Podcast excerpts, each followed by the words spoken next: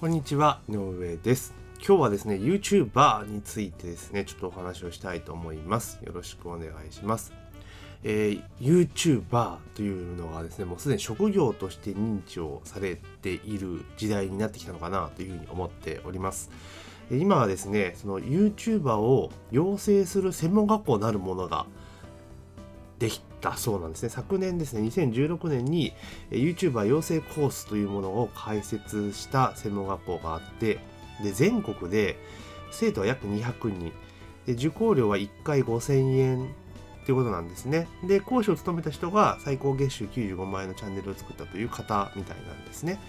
で今じゃあ中学生の男子の将来なりたい職業の第3位が YouTuber という形になっていますのでもうほぼほぼ職業として認知されつつあるし、まあ、今まではですねかつてはそのねネット上でなんか面白いことをしている人だったものがもう完全にもう職業といいますか認知されたものになったのかなというふうに思っています。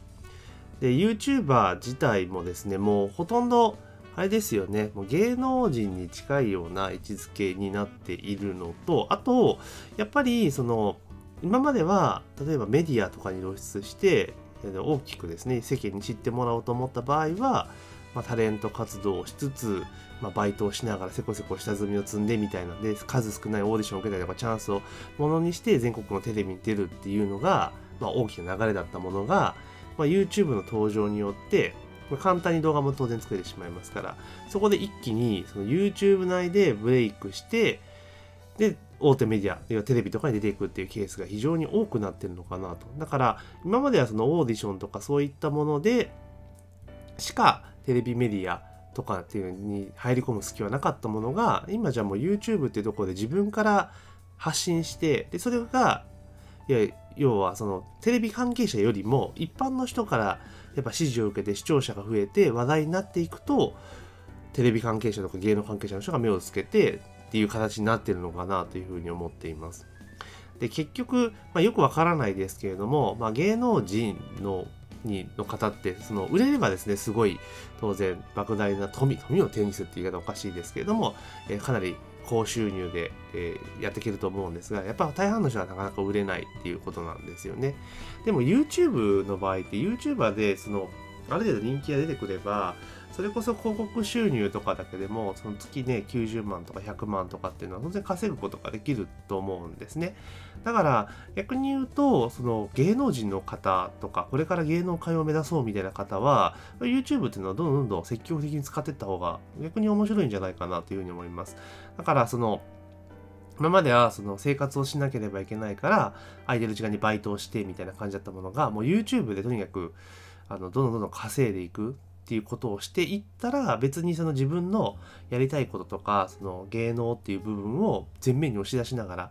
やっていきかつ、まあ、広告収入ですけれども収入を得ることができるってことを考えれば、ま、非常に実は合理的な手法なのかなというふうに思ってます。で結局今ってそのもちろんテレビ全然見ないわけではないですけれども、あの基本テレビってもうリアルタイムで見ることってあんまりなくなってきてますよね。ドラマとかも基本録画で見るよみたいな感じですし、で、テレビ自体もそのあんま見ない人が増えてきている。ただ、スマホっていうもの自体はもうほとんどその若い世代はもう全員持ってるわけじゃないですか。ほぼ、ほぼ全員持ってる。しても過言ではない。で、その中で、メディアとして生きてきてるのは YouTube になりますから、まあ、そこにどんどん露出度を上げていくっていうのはその特に芸能とかそういう世界では全然間違ってないんじゃないかなというふうに思っています。だから逆に言うとそのこの YouTuber 養成コースみたいな形で、まあ、こんだけの需要がある全国で200人ですけれども多分これインターネット系のその YouTube を使って稼ぐ系っていうようなそのノウハウを教えるような塾をとか考えをで、まあ、ちょっと YouTuber とはちょっと色合い違いますけど、いや考えたら多分すごい数がもう YouTube に関して学んでる現状になってきてると思うんですよ。だから、本当に YouTube を中心から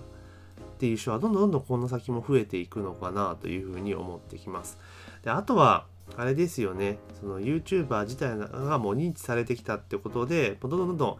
ん入ってくる方が増えてくれば、まあ競争は当然激しくなりますよね。まあ、ただ、その分母自体が全然違ってくるのと、その YouTube とかの魅力って何かって言ったら、従来の日本のメディアって、その発信先って国内だけじゃないですか。国内だけなんですよ。日本、日本だけだったものが、YouTube の場合でも全世界になるじゃないですか。例えばピコ太郎だって、全然国内ではピンとこなかったけれども、海外のアーティストが Twitter でつぶやいたことによってブレイクしたってことも考えられるので、だから本当にその今後芸能界っていう世界の入り口の入り口というか入り方がすごく大きく変わってくるんじゃないかなというふうに私は思ってますしだからそういうこういうその YouTuber 養成学校みたいなものが流行ってくるのかなとで今後どんどん多分増えてくると思うんですよね。まあ実際にその何て言うんだろうとにかくその学校で学ぶってことも当然大事ですけれども、まあ、どんどんどんどん動画を上げていってやっで世間に全部認知をさせていくさせてもらっていくっていうことを多分中心に活動していったらいいでしょうし今度逆にその YouTube 養成ば養成というよりもその動画上げた動画のその何て言うんだろう上位表示をさせるとか視聴回数を上げるっていうようなコンサル系の多分お仕事っていうのが出てくるのかなという気がします。まあネット界隈ではありますけれども、今度 YouTuber 向けにそのね、動画の再生回数とかそのテクニック的なこと、内容はコンテンツ作りっていうのは基本的に YouTuber がやるわけですけれども、その動画のマネジメントとか、ネット上での拡散方法とかっていうのを、ま、マネジメントするっていう人が多分もう出てきてると思いますし、それも多分職業になるんじゃないかなっていうふうに思います。とか YouTube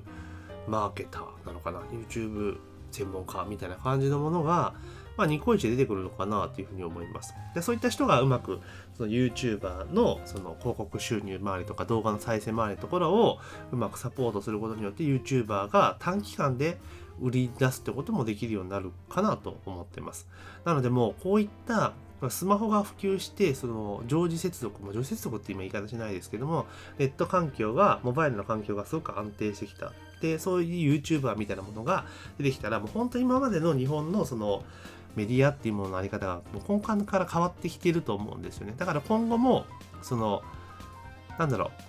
う、今まで芸能の世界っていうのはすごい遠いところにあったものがどんどん近くなっていくのかなというふうにはこう思っておりますし、まあ、そこにやっぱり大きなビジネスチャンスがあるのかなっていうふうに思いますからだから今まではその芸能界っていうところを目指す人っていうのはすごく限られた人というか行きたいなと思ってもなかなかね、行けなかったところが、もう自分からどんどん発信していくっていう形になりますから。で発信ただですからね、基本ね。なので、今後またまた、あの、